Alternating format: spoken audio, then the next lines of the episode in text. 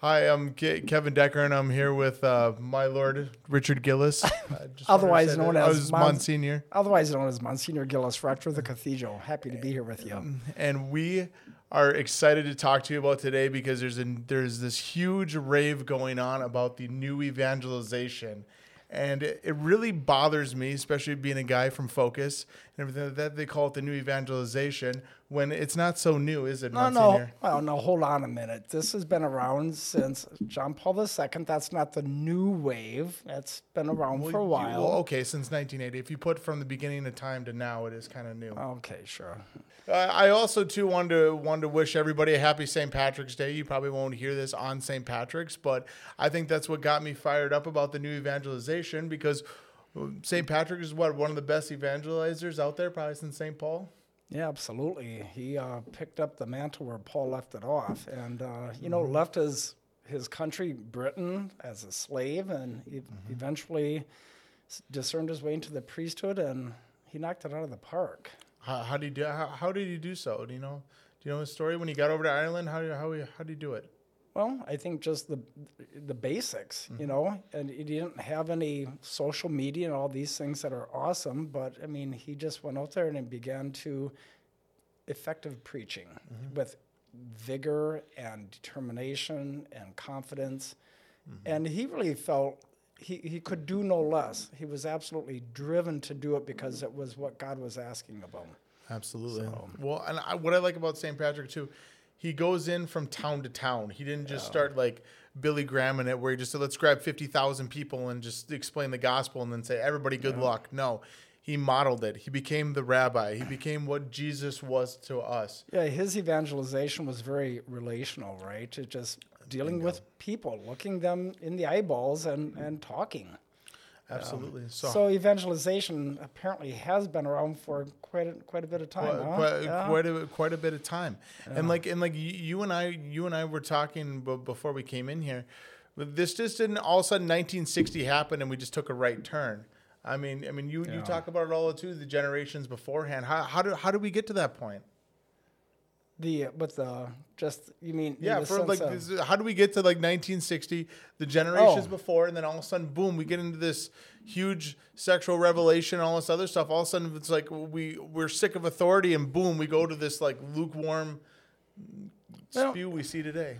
And then, you know, yeah, I suppose you could blame a lot of things on the '60s and and you know maybe with the council and whatnot. But um, you know, I think liturgy. Well, liturgy has a lot to do with um, evangelization because it is the source and the summit of our church. And, you know, I suppose this is a bit provocative, but it seems like to me there's some miscues, some missteps along the way. And I think, you know, they typically say it takes 60 years after a council to kind of find the, the pendulum getting back to the right place. And we've been all over the board.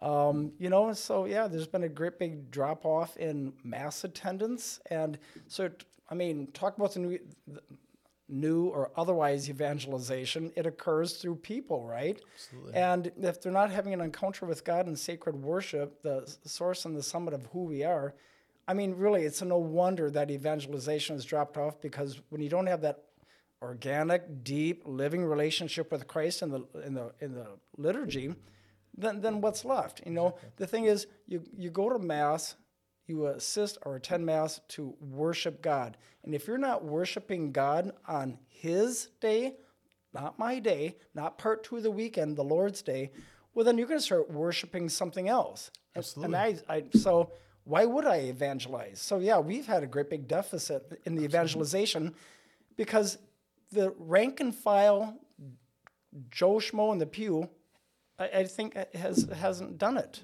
Absolutely. Well, and I think you paint an awesome picture of it, Monsignor. And I, I, I've really noticed this, and this is how I've really been able to relate with all, the generations with my job. Is you know, you take my grandmother's generation for for instance. You know, it's all about the pray, pay, and obey. It has nothing to do with relationship, has nothing to do with the why. It's my grandmother goes to church because, you know, or I'm not saying my grandmother, but her generation goes to church because I'm scared to go to hell. And so I'm scared to not do the right thing. That's not a relationship. That's just I'm scared because if I don't do Yeah. this, something really bad's going to happen to me. So then when the next generation comes along, which is which is my parents, you you have this sense of authority. It doesn't matter why we do this. This is what we do and mm-hmm. you either like it or or, you know, or move on. And so you had a huge rebellion with the baby boomers of like, no, I, I, I don't, I don't want to do this. This needs to be more relational, which I agree with. But all of a sudden, then they dumb down Catholicism and Christianity, which you don't have to dumb down Christianity because Christ made it really simple. It's really hard to live out, but it's really simple to, to to pick up. So now we go into my generation, which is the millennial generation. Is we're not baptized. We weren't really practicing this. We weren't really, you know, anything else like that. So we're just kind of wandering around and be like, well, we don't even understand even what truth is anymore. Would you kind of agree with that? I, I would, and you have a unique perspective b- because of your age, and I'm a generation ish before you. Mm-hmm. And I kind of grew up with this is just what you did. You mm-hmm. went to Mass. It wasn't really deeply explained, but I'll tell you something right now. My mm. mother taking the four of us kids born in less than four years, and you know, mm. she, she was a young woman. She had four kids by the time she was 23 or whatever, and that's what she did, you know, and and um, and she made a, a big sacrifice, and but it taught me something. I mean, in- that instance, it worked. I just remember growing up with this sense of the mass is important, Right. um, and it was, in a sense, it was expected or forced or whatever. It's just what you do, but somehow it worked in uh, my family. But I think there's a lot of other people in other families. I had this stuff crammed down my throat, and I can't relate to it. I'm put my time in. right. And you know. and see and I, I can i can see that a lot from my own mom. She had it you know crammed down her throat because that's just what my grandmother and it's passed down. But I, I i will say this though. My my mom also picked up a lot of things from the faith whether she realized it or not because she had hmm. you know she had diabetes when she had me. And so you know it was a huge risk. So she her like having me and being pro-life and wanting to have me and whatever else like that not you know with my and it wasn't really an option for my dad and mom they were going to have me but uh, the- in christianity whether she wants it played a big influence in her life because they still respected life Yeah. and, and which was a, a, a real a real beautiful thing and i thank my mom and my parents for it every day So let's go back to something here. You said so. You know, there's the evangelization. Um, Saint Paul the Sixth talked about it, and then JP two is kind of building on it. And I guess he coined the phrase "the new evangelization" at the turn of the century. Um, so that kind of sticks in your craw just a little bit. It sticks in my craw a lot because it's it, well, first of all, it's not new. It's just it's been lost for so long. That's why it's new. And and JP2's real thing was these Christian places that we banked on being Christian aren't Christian anymore. They're living in a post-Christian society. Right. So so how do we go back in there and actually catechize and and evangelize? And, and Curtis Martin has hit it right on the head with focus and building that relationship, grabbing a few, going deep with them. It's exactly what Jesus did in the gospel. Go out, mm. gr- you know, grab a few, teach them everything you know, walk with them in life, and then have them go and do the same thing. So, and, and I think that's the biggest problem. We've lost relationship. we've lost relationship and to use the culture word and you can throw that under the, the bus a lot and, and legitimately so but culture it really in, is it hmm, it's shifted and it, it indoctrinates the masses into don't look any further than your nose. It's kind of be, be in this moment and my thing is the, the evangelization, however you want to call it, only makes sense if you have your eyes on the horizon of eternity. If you don't think you're going to check out one day and encounter the Lord face to face in your deathbed and then heaven and hell's determined, you know, your eternal fate, well, yeah, you're going to live in the moment. I think we've lost track of that. Absolutely. Well, and all I hear is talk about the new evangelization a lot. Yeah, there's some people living it out, but you hear a lot of it from from Bishop Barron. You hear a lot of it from Father Mike Schmitz. You hear from it, um, Curtis Martin. You know, JP two. But I, I'm sorry, my, my my ears are full, my eyes are hungry, and and you know I I and I think people today are scared to evangelize because they don't want to deal with other people's messes. I got enough going on in my life. I don't want to deal with somebody else and, and deal with more stuff. And, and our our society's kind of made us sterile to that, right? Well, what is the two things you never talk about? Politics and religion. Well, if you don't talk about those things, guess what? You, you're never going to grow deep with anybody. You're never going to actually know the. You can only talk so long about the weather and sports before there's nothing more to talk about, and you still don't know the person. And the thing with politics and religion is that it becomes very easy to categorize people, Absolutely. put them in a box, slap a label on them, and then you just kind of dismiss them and say, "I'm not going to have a discourse. I'm not going to talk with that person." Right. Well, yeah, and because you, the, the truth is the truth, and there's only one truth. So it doesn't matter if it's a conservative person saying it, a liberal person saying it. At the end of the day, if it's true, it's true. And, and when we and when we start saying, well, you know, I'm more of a conservative Catholic, so you know, I, I don't, you know, I, I don't do much with the poor, this or that. That's more of a liberal thing, or you know, I, I don't do the liturgy this way or whatever ad orientem because that's a conservative thing. So I don't really do that, whatever, because that's what conservatives do. No, no. At the end of the day, we need to look at what's true and follow that. And and I, I just get so so unbelievably frustrated with it because w- all we're doing is splitting the church. No, we're Catholic. We're not conservative Catholic. We're not liberal Catholic. We are the one true Catholic Church. Period. Oh, absolutely. And we need to go back to those basics and, and to be challenged. You know, hey, Kevin, do you think there's um, so Catholicism is relational? There's no such thing as a single Christian, right? There's No. there's no solitary Christian. We're Christian in lieu of the fact that there's somebody next to me.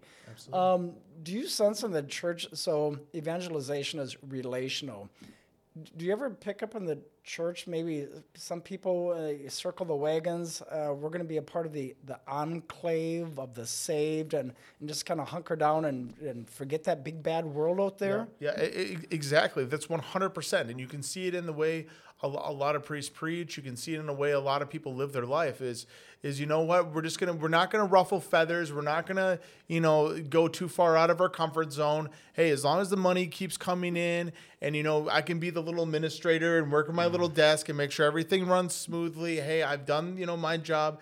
And that's the most sickening thing uh, of all is because when you do ministry, it's not a job, it's a vocation and and it's getting personal with people and um, and really and really walking life with them. In order to be the true disciple, you got to you got to literally pick up your cross and carry it daily and follow the Lord. Well, if you're not modeling that for people, people are going to have no idea what's going on. And let's be honest, if you're carrying the cross with no purpose, you're going to drop that thing pretty quick, fast, and in a hurry. And I, I want to say one more thing too about building relationships. So, because my, my wife was actually talking about me this last night. Who do we invite over for Easter? You know, we have a couple families over for Easter. You know, do you want to mix your job in with your personal life? And I said, well, this isn't a job to me. This is a mm. vocation, and this is what we do. And we need to invite people into our lives to model for them what a what a good Christian family would. Are we perfect at it? Heck no. We have a mess just like everybody else does. But you know mm. what? We we we dig in, and we need to continue to strive to model that each and every day. So and and that's why I don't look at you as my boss or whatever like that. We're in this together to help bring win souls for Christ, and that's why like it's awesome to spend and be able to do ministry with you and go out two by two. And I don't think a lot of priests Yeah. have that. yeah you know evangelization is not a professional thing that just some people do and i think the catholic laity needs to take up that mantle with full vigor Absolutely. And uh, you know, I guess life keeps changing, and you get positioned in places where you become more able to do that. And I look at my own life as a priest, most of 16 years of it, with the exception of three years of teaching at McDonell in Chippewa Falls, a high school there. But it was really highly administrative, and that was my life. And that was a special ministry. Somebody's got to do it. It's not a bad life, it's a gift to the church. But I was really kind of uh, in a sense, uh, schooled in the sense my priesthood is administrative. And then when I became a pastor, then you know the, my fatherhood started to open up uh, a lot more. And you know, uh, and what is a father? Father is somebody who's going to be a strong person, a leader, and knows how to encourage, but to correct as well. Absolutely. And I think you know that's part of the evangelization too. Is say say what needs to be said, Yes. and don't beat around the bush and give everybody a blue ribbon. You know, Exactly, exactly. Well, and and I, I totally agree with you. And you can tell even for the short time I've been working with you how much this parish has really helped your priesthood come alive and that fatherhood come alive. Because what makes fatherhood come alive is is children and your spiritual mm. children help make your priesthood come and your fatherhood come fully alive, just like my children do as well too. You know, they're not everything in my marriage, but they're definitely the glue of my marriage. They're definitely what Yeah. makes my marriage beautiful is them. and that's what makes my priesthood beautiful. Are my children, you guys, you're, Mm. Yes. you know. So Absolutely. yeah, Yeah, no, I, I, I just, um, uh, you know, I, I also want to touch on another story too because we have really dug deep in evangelization. I mean, I tell you, I tell you what, we, you and I have come a long way in it, and we've started, you know, we started from the from the bottom, especially here at, at Cathedral, and we've really, we've, we've really helped do that one-on-one building relationship. and that is something. Um, it it requires um, some vulnerability and time. Everybody screams about, and it's true. I mean, there's there's not one person out there listening today that says, "Oh, you know, I got so much to do," and it's so. But where's our time best spent? I like the time that we have so precious little of it that somehow it bumps up against eternity. So mm. that way, exponentially, time multiplies and you're not losing anything. Oh, I just wasted an hour talking to somebody on the street. No, you gained it for eternity because my thing too is you cannot get to God without going through another person. You can only get to God by going through another person. It's, so there again, it's relational. And so, yeah, we're doing great things at Cathedral here, and it takes a little bit of risk, and it's reaching out to our brothers and sisters who are poor. I mean, I mean that's what what's all of Scripture talks about, especially the gospel. So, are we, are we going to put our money where our mouth is or not? Uh, absolutely. know? Well, and then also too, like I, I want to share a little bit about about about the Lucas story real quick. I mean, it's just such a beautiful story. I mean, you you look at somebody like Lucas. I mean, could you explain to him who he was before? You know, because you knew him a little bit more before. Well, through the door. so okay, July 30th, 2020, right in the middle of COVID was my first day in the job here, so to speak. And you know, arriving La Crosse and there's scaffolding and and chain link fences and you know this great big massive mammoth administrative money project staring me in the face that needed to be done. So I'm trying to fumble and find my way in life and figure things out why I'm here. you know, which kind of the longer I'm here, the more I see what God's magnificent plan is. But so anyway, I think one of the very first Sundays I was here, when hardly anybody was coming to mass, you know, I guess understandably so to a degree. But so this this g- gentleman comes up on his bike, just roaring in up to the doors. I'm outside trying to make connections and relationships, so I'm outside greeting people in the side parking lot in the West Addition, right over here. Mm-hmm. Because the front was all blocked off, so I'm I'm trying to greet people, hi, good morning, and all that stuff. The few people that are trickling in, and my good friend Lucas, he comes roaring up on his bicycle with his radio strapped to the handlebars, just blaring out. And then he starts spewing forth all this stuff. And I thought, oh, good Lord, who is this person? And he just had this extreme gift for gab, let's say. It just was just wouldn't stop, you know? It's like, uh, I, yeah, okay. You know, I kind of smiled and did a little bit, gave, paid a few crumbs of attention to him. But then I thought, well, I need to greet other people too. And I can't, just can't sit here with you for 40 minutes. Yeah. So he kind of left a bad taste in my mouth in the beginning, you know. Um, Oh, yeah. and I didn't really see him as a person. I mean, y- you did, but I didn't know him. Mm-hmm. I didn't have a relationship with him. So, and and so when I first first came on here, I before before I had come to this ministry, I have to admit, I I was scared of homeless people. I kind of tiptoed around them. I kind of didn't look at them because I didn't want them looking at me, and then all of a sudden Mm-hmm. asking me for something or whatever else like that. So I had and and I went to confession about it because I felt terrible and whatever else. But because looking back now. So I had a one gentleman that I'll never forget. The first week I came here, you're like, all right, this guy, is, you know. Oh yeah, and this, then- this guy was coming to me, and I'm stressed out with this a, thousand administrative things, and I say, Kevin, I just can't deal with this. Go ahead, you talk to this person. And I'll never forget. I rolled my eyes like, "Thanks, Monsignor. Thanks for you know." Sticking you with yeah, it, sticking huh? with it. But I'll tell you what. Right now, uh, I met that young gentleman, and and he has changed my whole life. The way I look at the homeless, the way I look at everybody. You know, he doing the, the the the struggles that he deals with on a daily basis the fact that he's got two degrees two master's degrees in chemistry you know how hard chemistry is like i can't imagine even getting one i mean he is like one test away from becoming a doctorate in chemistry and and he had um and he had uh, some PSD from from uh, synthetic drug that he took because he was tired of taking the drugs he was taking because of the, the side effects, and and, and it kind of crushed him. And he uh, he.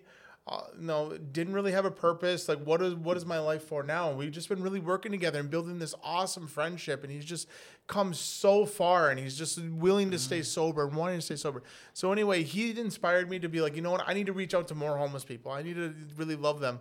And so and Monsignor one day in a staff meeting, he's like, "Well, why not Lucas?" I was like, "All right, you know, I'll I'll, I'll give Lucas a shot here. I'll, I'll I'll invite him to coffee one day."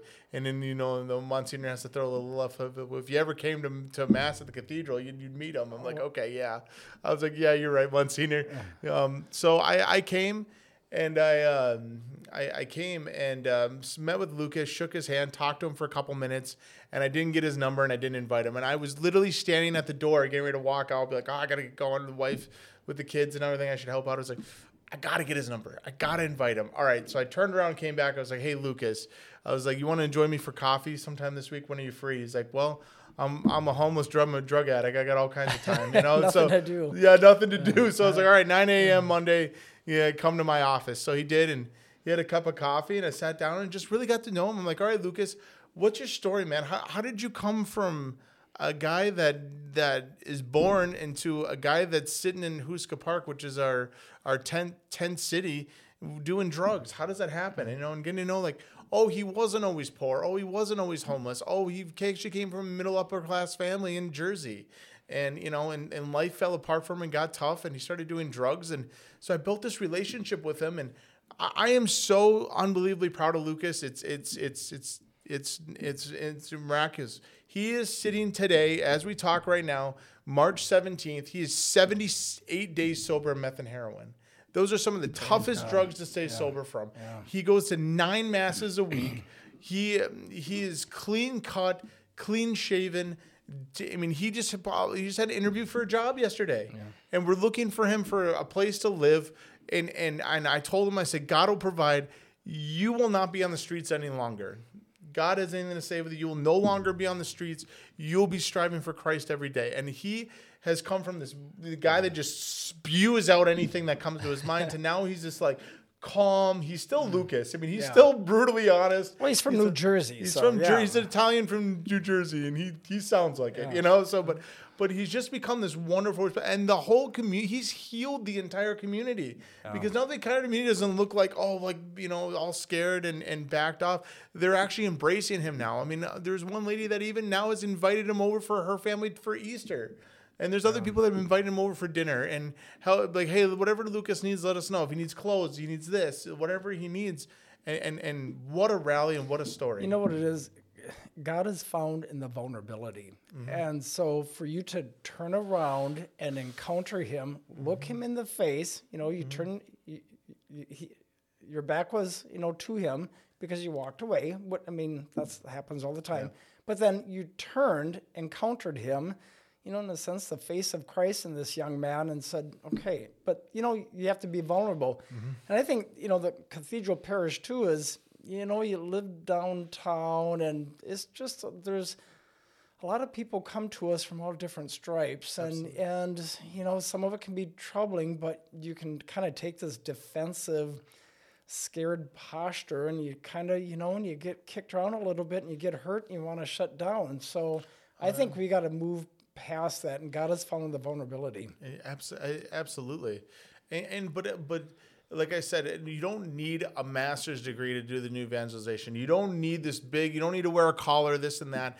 I mean, it, to be honest, it was one person reaching out to another person in need, and and just uh, like like I told you all the time, I don't have all the right answers. All I have is an amazing conversion story from God, and I know the simplicity of the mm-hmm. gospel, and I share that with every person I can possibly can through the way I live my life and through the way I I, I talk to them and interact. You want to know what the f- phenomenal thing with Lucas too is, from what I can tell, and you probably know this better than I do, is that he is he's reaching out to other people, bringing other people to mass. Oh, oh yeah. You know, and they're not Catholic. That's okay. They need oh, a home. They oh, need God. So th- that so Lucas is a part of the evangelization. Oh, 100%.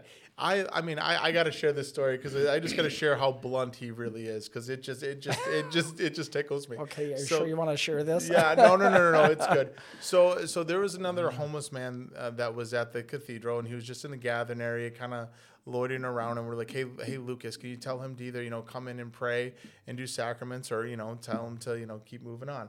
So he goes just strutting right over there. He goes, he goes, hey, sir, this is uh, this is a place for prayer and, and sacraments. He goes, well, I'm not Catholic, and he goes, well, how's that working out for you?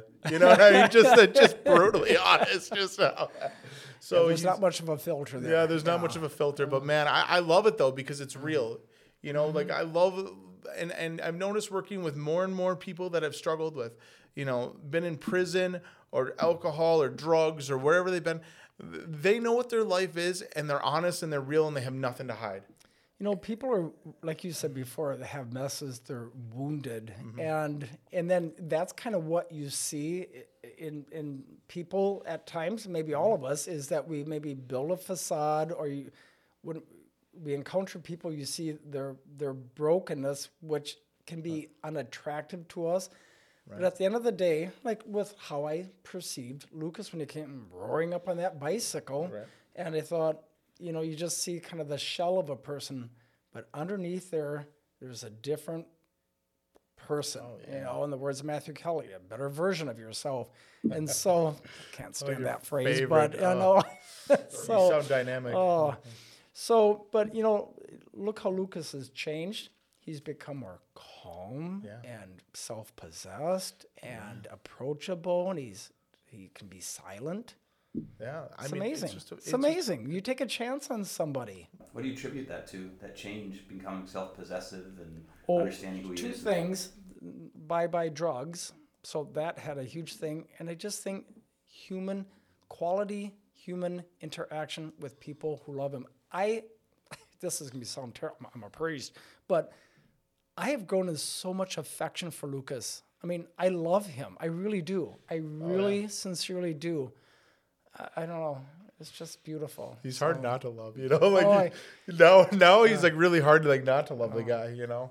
So I, I, he's just, um, just a. But you know what? Person. It starts small, like the evangelization. So I mean, maybe Patrick did that. He, you know, worked with a little group of people, spent some time, gave them the love of Christ. Patrick didn't give the people of Ireland himself, he gave them Jesus mm-hmm. and God's love for them through him. But, you know, and so then, and then maybe that little group went out there and expanded it. Absolutely. And, you know, look what's happened with here at Cathedral. And this can happen anywhere. This is not a cathedral thing. I mean, there are people who need our love and affection everywhere. Absolutely. So that so it, and look, I mean, but here, for example, you have you know it started very small. I mean, Kevin, with you taking kind of a chance or a risk, and maybe me pawning them off on you. You know, I kind of shirked my responsibility, and um, but look what's happening. Like you said, there's other people like coming on board, and people want to love. They really do. Oh yeah. People want to love other people. They really do. Pe- people you'll, you'll I hear it all the time when I talk to people one on one.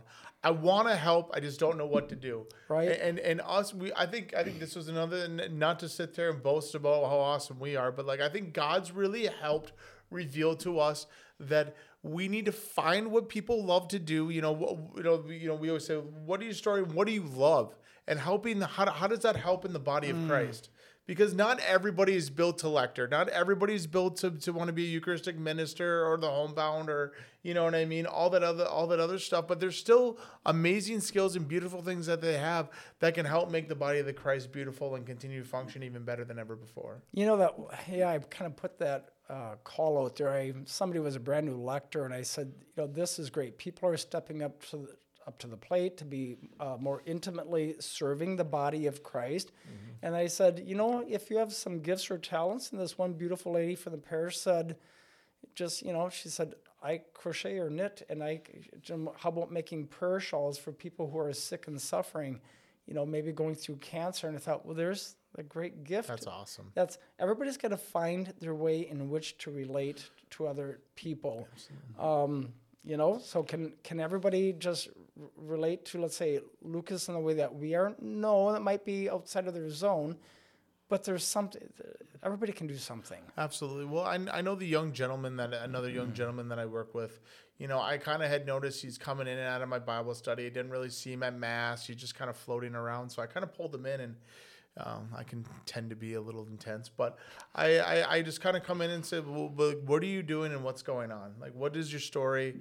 Like like you can tell you love Christ, but you're kind of floating around here. So I actually, he's like, I just don't have anybody to really walk with. I have nobody to really. So I was like, all right, you're gonna meet me in my office once a week, and we're gonna start working together. Mm. So the first thing I was like, you can't say you know God if you don't have a prayer life and you don't actually like, you know, communicate with Him. So we started with a small prayer life, did that, and then it built into that. And now, I mean. Going from two two months from what he was, hardly ever going to Sunday mass and you know whatever else, and now he hits every Sunday mass and he goes during the week now.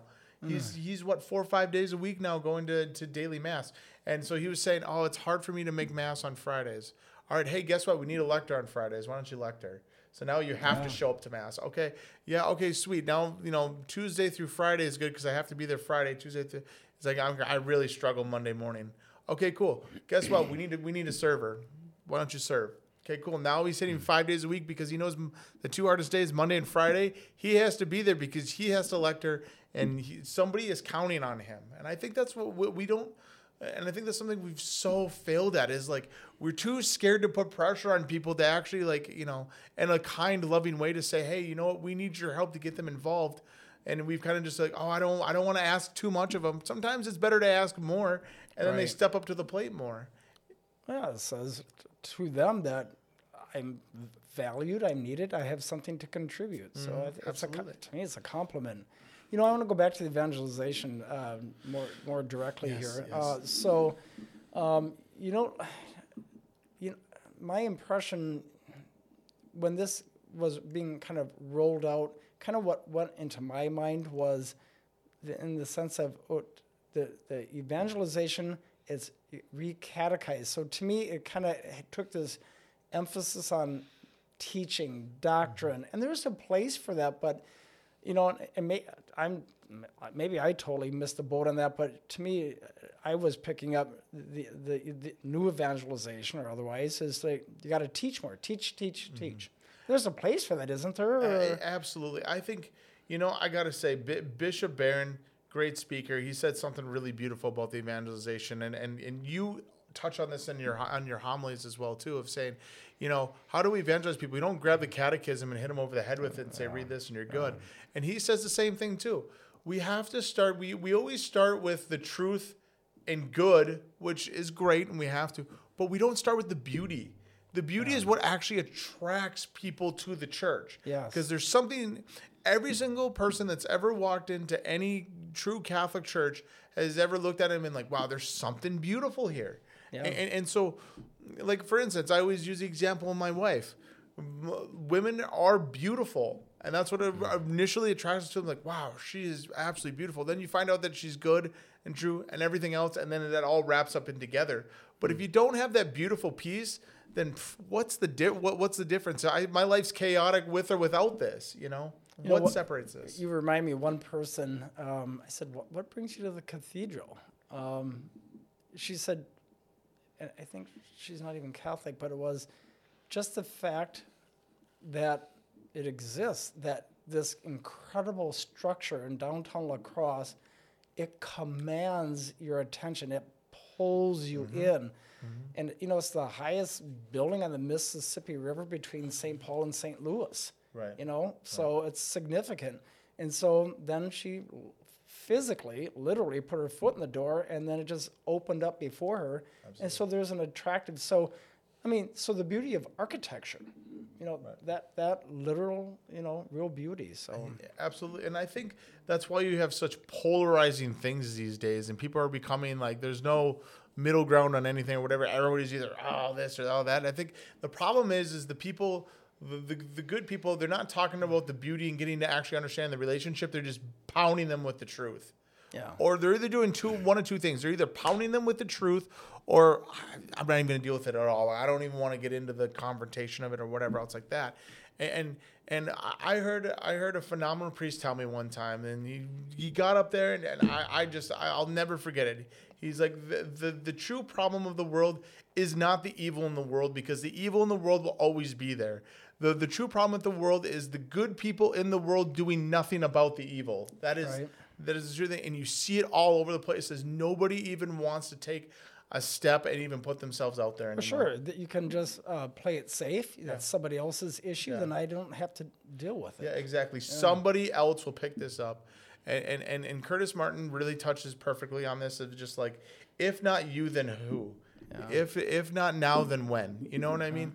You you have to t- finally take responsibility for your actions, and I think, I mean, Augustine is how far our faith goes back. Augustine says the the best. You know, praise everything leans on God, and work as if everything uh, depends on you Right. you know and I, I feel like we we don't take and and yeah not taking responsibility is is one of the the fruits now we're we're eating the bad fruit You know, and part of it is is just getting getting outside of your comfort zone and and taking a risk. Uh, absolutely how, are we going to grow if we don't and we're not we're not made for comfort we're made for greatness and and people need to start believing that in themselves for order this evangelization to continue to grow Well, and that's what we're teaching people.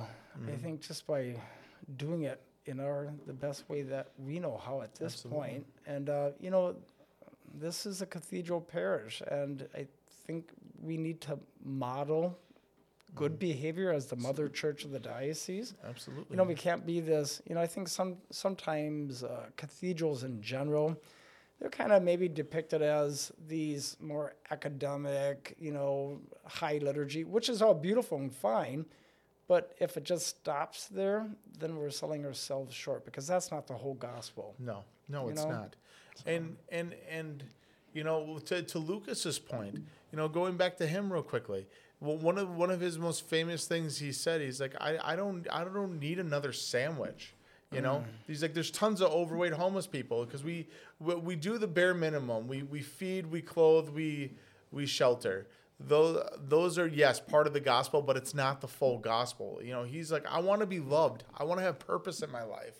You know, that's an excellent point. And uh, yeah, there's a lot of, you know, social organizations and outreach and you feed them. Mm-hmm. That is so true though. I mm-hmm. mean, you can come like the place of grace and all these awesome places, you know, that give food, but it would be easy to stop there mm-hmm. and not get into somebody else's mess. Absolutely. The real mess, not just, you know, the, the physical mess, but to get in their hearts. Yeah, absolutely. Yeah. And and I and I, and I I get what Luke's is saying, and I agree with him 100. percent I rather be star die of starvation and be loved than be than be full and be absolutely lonely and abandoned.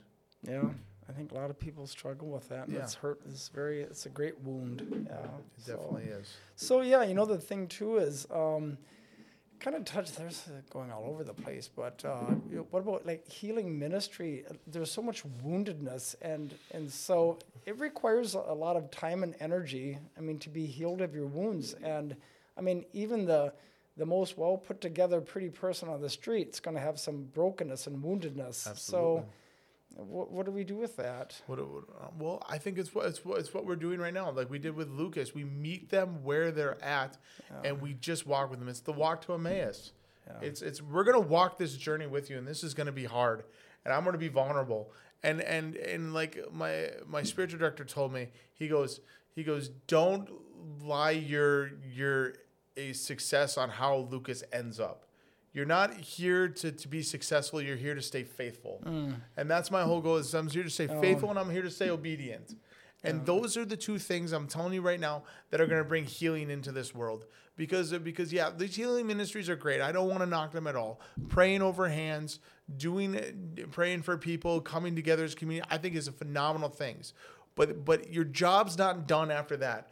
The real work happens is when you become the true disciple and you go after these people after they're done, meet them where they're at because let's be honest, even if they get a healing, they're going to go back into their same broken life. And who is there to walk with them? Who is there to show them the light, be the beacon of light and hope, and to actually help carry their cross and actually walk them to, to the Lord and one day the Father? Who is doing that? And that is why a lot of these healing ministries fail. Is is yeah, the, the, they're they're again doing the bare minimum of the healing thing, but but but we need to do more and get into to, to the mess of it and actually walk with these people to actually get them to the promised land. You mentioned that the uh, is there a new ministry, right? You talked about new evangelization and the folks at Place of Grace and Catholic Charities are doing amazing things, right? Is there Yep. a new ministry that needs to happen in terms of outreach instead of you know Catholic Charities? Those guys are doing great things. Yeah. But you know, you talk about kind of people in the pews that aren't. Is that a new ministry? Yeah, so uh, actually, I want to touch on that real quick because the Loretto House is a perfect example. Of this. Oh yeah.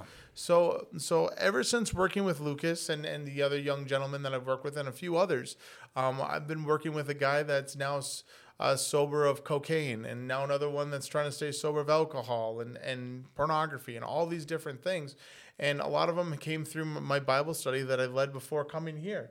And, um, you know, and so I'm like, what do we do with these people? Because there's such an overflow um, of, of people that are trying to get into halfway houses that are trying to get treatment that can't afford it and can't. So, um, I, I had the pleasure of meeting this hermit nun that comes to mass here, and she's a Carmelite nun. She lives right outside of uh, right outside of Stoddard here, about 20 minutes away, and she she lives in the St. Mary's Hermitage, and she's got 50 acres of consecrated land, just beautiful land, and she wanted to give it back to God's people. Her and her sister, blood sister did, and so we had we had met and I said, "Look, I'm working with these with these homeless people and people are in drugs and abandoned and everything else like that and they need a home." Well, all of a sudden the whole community starts coming together and I'm I'm not just talking about Catholics, I'm talking about Protestants, people that don't even believe are realizing that our homeless population here in La Crosse has doubled in 2 years. And it's not getting better and it's it's all over the, the board in the United States. So what do we do about it? And I said, "Well, Lucas is starting to be sober, but now he has no place to live." So bringing him out, and we're actually going to be building a chapel in the middle of the land, and we're going to be building two dorms on each side, and we're going to hopefully start with twelve women on one side, twelve men on the other. You know, they'll be in separate buildings, but it'll be connected to the to the uh, chapel, and we're going to have a, a hopefully a full time priest out there, and to and there'll be people out there actually walking each and every second of these people's lives. So they're living a Benedictine lifestyle. So they'll be um, they'll be learning how to make their bed, how to clean, how to cook, how to, uh, and then going to say the liturgies of the hours and having a holy hour. Then they're going to go out and actually work and actually chop wood and tend garden and probably free range animals and mow the lawn. And then they'll learn how to pray and self mastery. So when eventually to the point when they get back out into the world, they know they can lean on Jesus Christ and they have a community there for themselves that it's always open that they can come back to and and and, and that's the big key and that's the difference is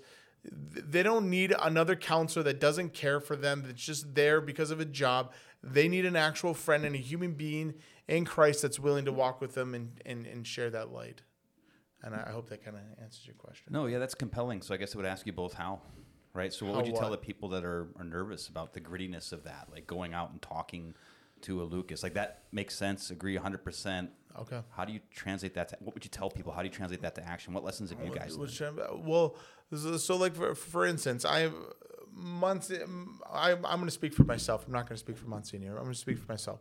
I I am not a very well educated human being. Okay, I've I've never really cared for school. I had probably about a, a 2.4 GPA. I think 1.9 in college. Just not, just kind of like nonchalant floated around.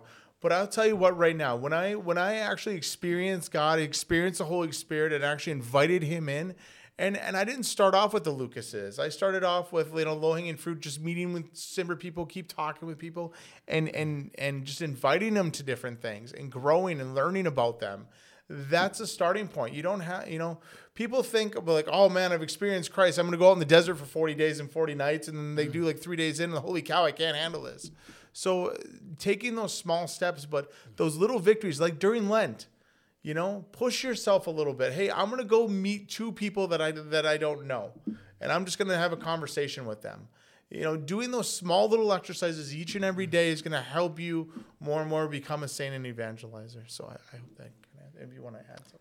There's not much to add after that. No, but I, I totally agree with you. Um, it's just taking uh, the chance on people and spending time, and you know, I guess is is presuming the good mm-hmm. in another person yeah. that they want to be reached out to. Right. You know, right. so engage right. people. Absolutely. And I'll, let me say that I want to say this too.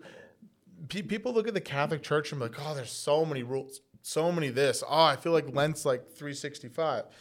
No, these are amazing opportunities for us to become more holy and grow closer to the cross of Christ.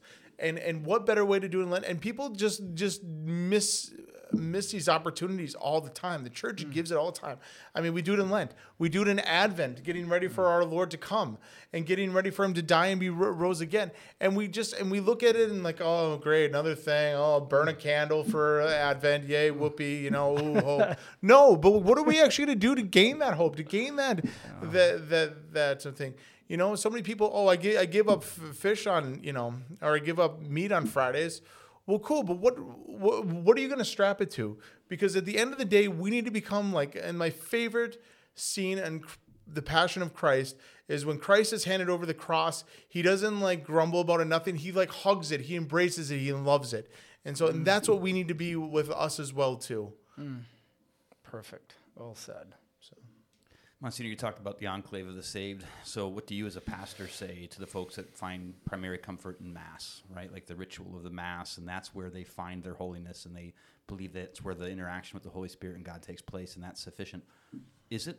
And if it's not, how do you how do you shape that change in your parishioners? Well, it should be those things that um, that you are nurtured, you know, by the body of Christ and His teaching and His truth but for a reason.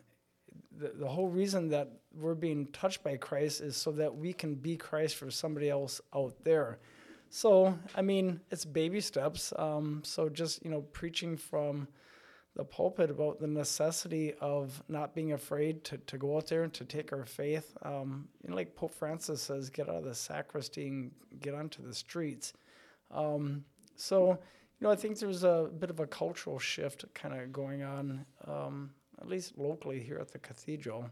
So, and maybe you know, so so we're entering into a capital campaign, and part of it is we want to use those uh, funds to uh, update our kitchens so that it doesn't serve just us. Well, it does, but it serves us for the purpose of feeding the mission, so to speak. So going out there and and doing the work we're supposed to. So I would say, you know, if there's already uh, afoot this desire to um, uh, feed people, you know, and so if you take a meal to somebody, but it can't stop there. That's what we said. You can keep throwing money and food at people, yeah. but somehow you have to do it so that it becomes actually relational on a deeper level. Right. But maybe that's the foot in the door with a lot of people. You know, how many times have I distributed food at the place of grace or places like that? Hardly ever, never. Maybe I, you know, but that might be the way that you know that's a big push for people Absolutely. is to do something they've never done before. Yes. Well, that's the first step, you know, because it's a built-in infrastructure. Then from there, say, okay, hi, who are you? What's your name? Yeah. So that just dawned on me right now. Absolutely. Well, and that's one thing I've been doing with the public library and building a great relationship with the public library. Mm. You know, a lot. Of, I mean, they've called me and said, "Hey, we have these these uh, couple that's distraught and whatever. Can you come?" On? And just sitting mm. with them and, and, and, and being there with them and saying, you know, I, I I don't have a ton, but I just uh, here's what I do have, and can I pray with you, and can I walk this journey with you? And it's just, I mean, it's just been amazing, like how the great responses that people have. You know, you can look at this and say, "Wow, it's just it's um, way too much. It's it's um, overwhelming." And so, and I think part of it is like, ah, the poor you're going to have with you always. This is a huge social problem. It's it's overwhelming. You know, what can I do? And I so I think maybe there's some of this defeatist attitude that creeps in. So people need to get over themselves, I think. And I'm, I'm just going to say that first and foremost. I mean, it says in the last chapter of Matthew, it's a mission statement go and make disciples of all nations. We're all called to it. So you can't sit there and say, well, that's just not my gift or whatever. No, it's everybody's gift. It's going to look different for everybody else, but everybody is called to this in their baptism and when they their confirmation, they are called to do so. And so, and if you don't, you will be judged on that. And and it's uh, I, I remember coming into the faith and my my spiritual. I talked to my spiritual director. I go, I'm always nervous about will I end up in hell? How will I be judged? And he's like, you know, the biggest thing we'll always be judged on is our relationships. How is our relationship with God? How is our relationship with the Trinity? How is our relationship with our neighbor? How do we treat ourselves? How do we treat? Mm-hmm. That is the true thing we'll be judged on. And and you know if we because I mean if you look at the Ten Commandments, that has all to do with that. I mean, wouldn't you say, Monsignor? yeah, for sure. So Yeah, I was just I'm pondering in my mind uh, this idea of challenging people to be more mission oriented. Um, so you just got me thinking there. But you know, isn't that? I mean, so how does the mass end? The- mass is ended. Go in peace. The mass is ended. Get out of here and go, go go out there and do your job. Yeah, exactly. So that's why you know, you, sure, you, you can you should come to mass. It's the source and the summit. It's the apex of the week. But if it just stays in that little nucleus and doesn't radiate outward, big deal. So what? Yeah, wow. I mean, we're receiving. Just think, we are receiving these gifts, the body and blood of Jesus, which comes to us because of the crucifixion. This complete outpouring of gift of our Lord's self to all of humanity for every one of us to save us. And how can we receive the body of Christ and then not want to replicate that? Absolutely. I mean, that, that was the price by which we received Jesus in communion. Well, so doesn't it demand that we take this gift for a purpose? Right. So- And, and I want to touch a little bit too on like, oh, like, well, where do I start doing this? I Mm. mean, Christ even said in the Great Commission that I will be with you through the whole ages, through the whole thing. He'll be with us. That's why He gave us the Holy Spirit. That's why He gave us the Eucharist because He'll constantly be fighting for us, and there'll always be a thirst to have us in eternal Well, life in the right direction. Like you said, we, we got to get over ourselves. We're Gotta. not bringing ourselves to our brothers and sisters like St. Patrick. We're bringing Christ. Christ and His message and His love. And, and we don't we overcomplicate things. Oh my lot. gosh. Oh. It- well, and that's another thing too. We either way overcomplicate it or we dumb it down so much that it doesn't make sense. Like Bishop Barron said, don't dumb down the, the, the faith. It's already a simple pro- it's already a simple thing. You don't have to dumb it down. Christ walked us through it. You just have to constantly live it, which is the hardest thing to do. And Yeah, you know, there's an old joke, you know, for God so loved the world that he did not send a committee, you know. right, right. Thank God. I ju- you know what, and I just think we need another committee to do this and Oh, yeah. more bureaucracy, you know. Oh yeah, we yeah we yeah, we need more chiefs, you Yeah, know. right. Yeah, so there's only one. Right?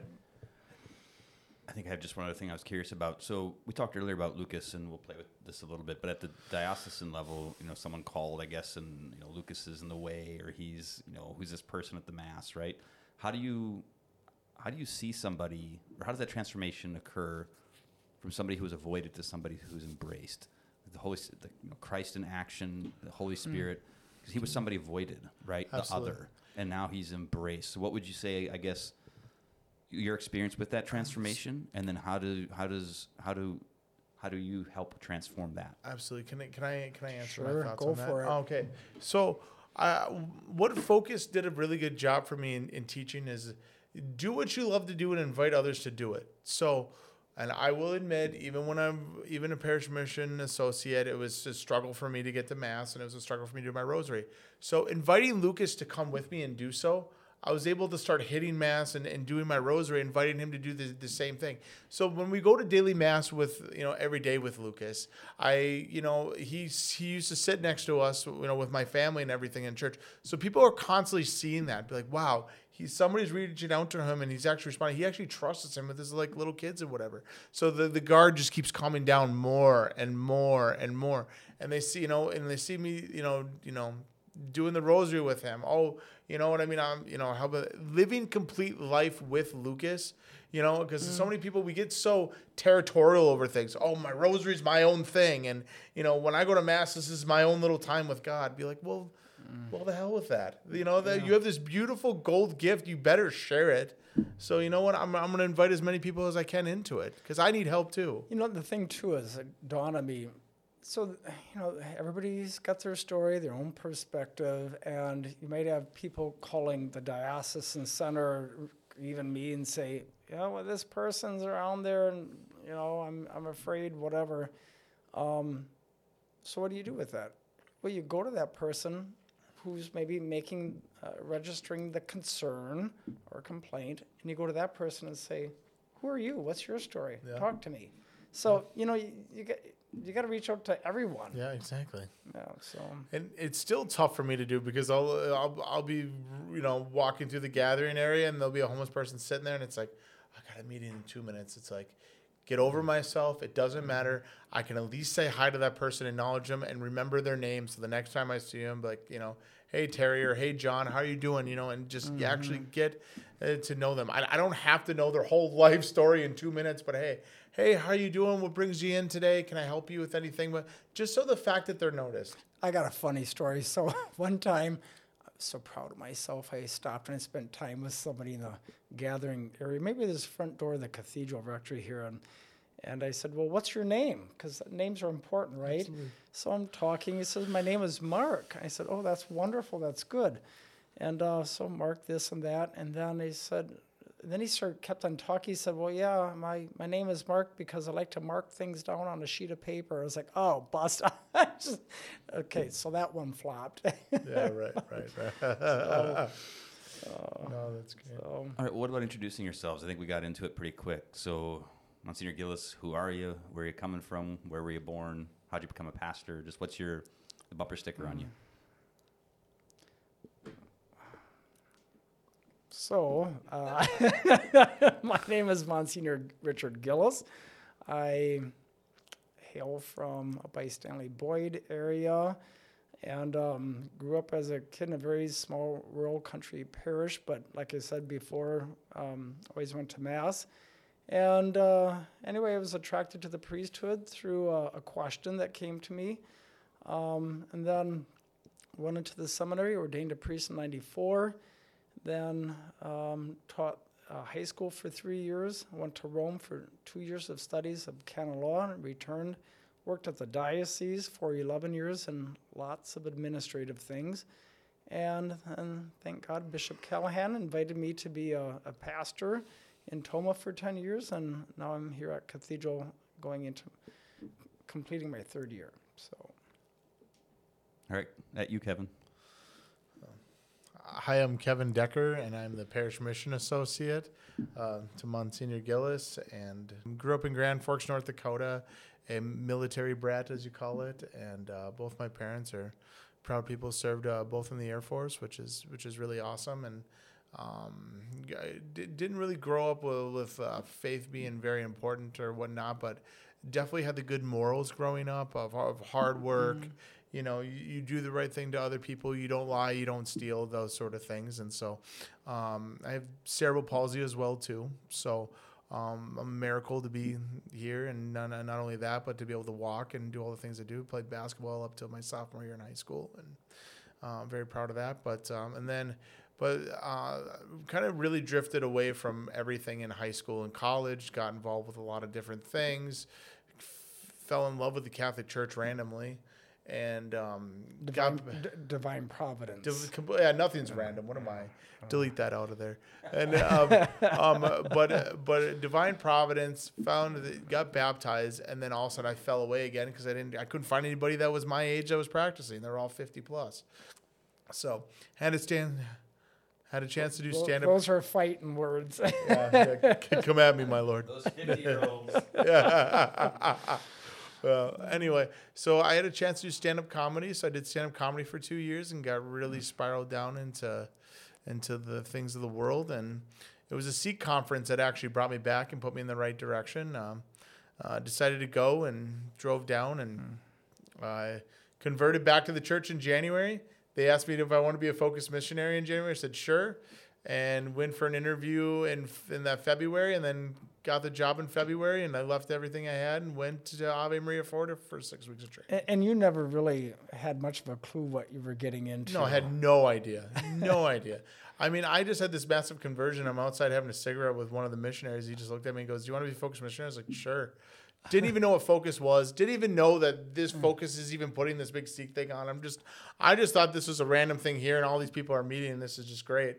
So, yeah, it's kind of nice that I'm just naive and didn't know much. So, um, you know, so then I get this. I, so yeah, and then I guess the two amazing stories that I have, I, I have to share these because this is just, I, it just gives me chills. So when I got to, when I got to Ave Maria, Florida, my dad calls me and he goes, "Hey, I just want to let you know your brakes went out in your car and you're gonna have to get them fixed." I was like, "Great, I have no money.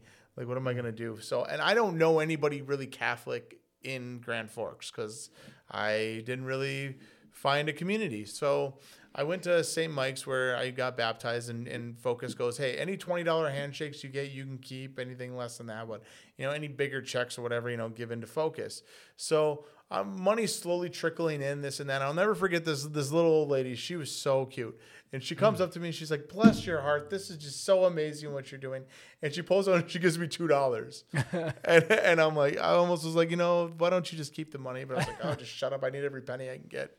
So so I kept the two dollars and I added it up, and it was four hundred and sixty two dollars. And then I I open up my bill for my for my brakes. It was exactly four hundred and sixty-two dollars, exactly what I needed to pay for my brakes. I was like, You needed wow. those two dollars. I needed those two dollars. Could you imagine if I tried? I would have been two dollars short. So um, the, the the best story though, and I knew God was just in control of it. There's about a, two weeks left, and I'm I am way short of funding to get to to uh, La Crosse. And I I remember my mom going, and she's like, if this doesn't work out, what's your plan? And I, I'm pretty sure I said this to her. If not, at least said in my head, I was like, you know mom, if this doesn't work out, I am going to become a stoner in your basement and realize that there's nothing worth living for because God doesn't exist.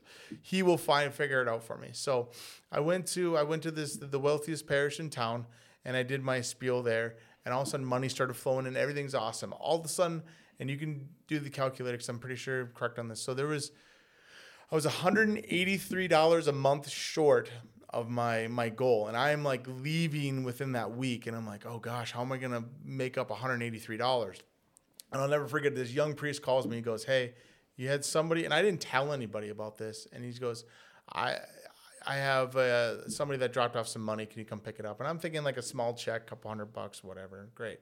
So I go and this is envelope and it's just thick and I'm like, man, there must be a letter in here. There must be explaining something. I look, there's no letter. It's all cash, $100 bills, $1,500 of 100 crisp $100, 22, was it 2200 or something? No, it was 1500 I believe. Anyway, I, I did do the math on it and it came out to exactly $183 a month, exactly what I need to go for. And I packed up all my stuff, my little Chevy Malibu, and off I go to La Crosse.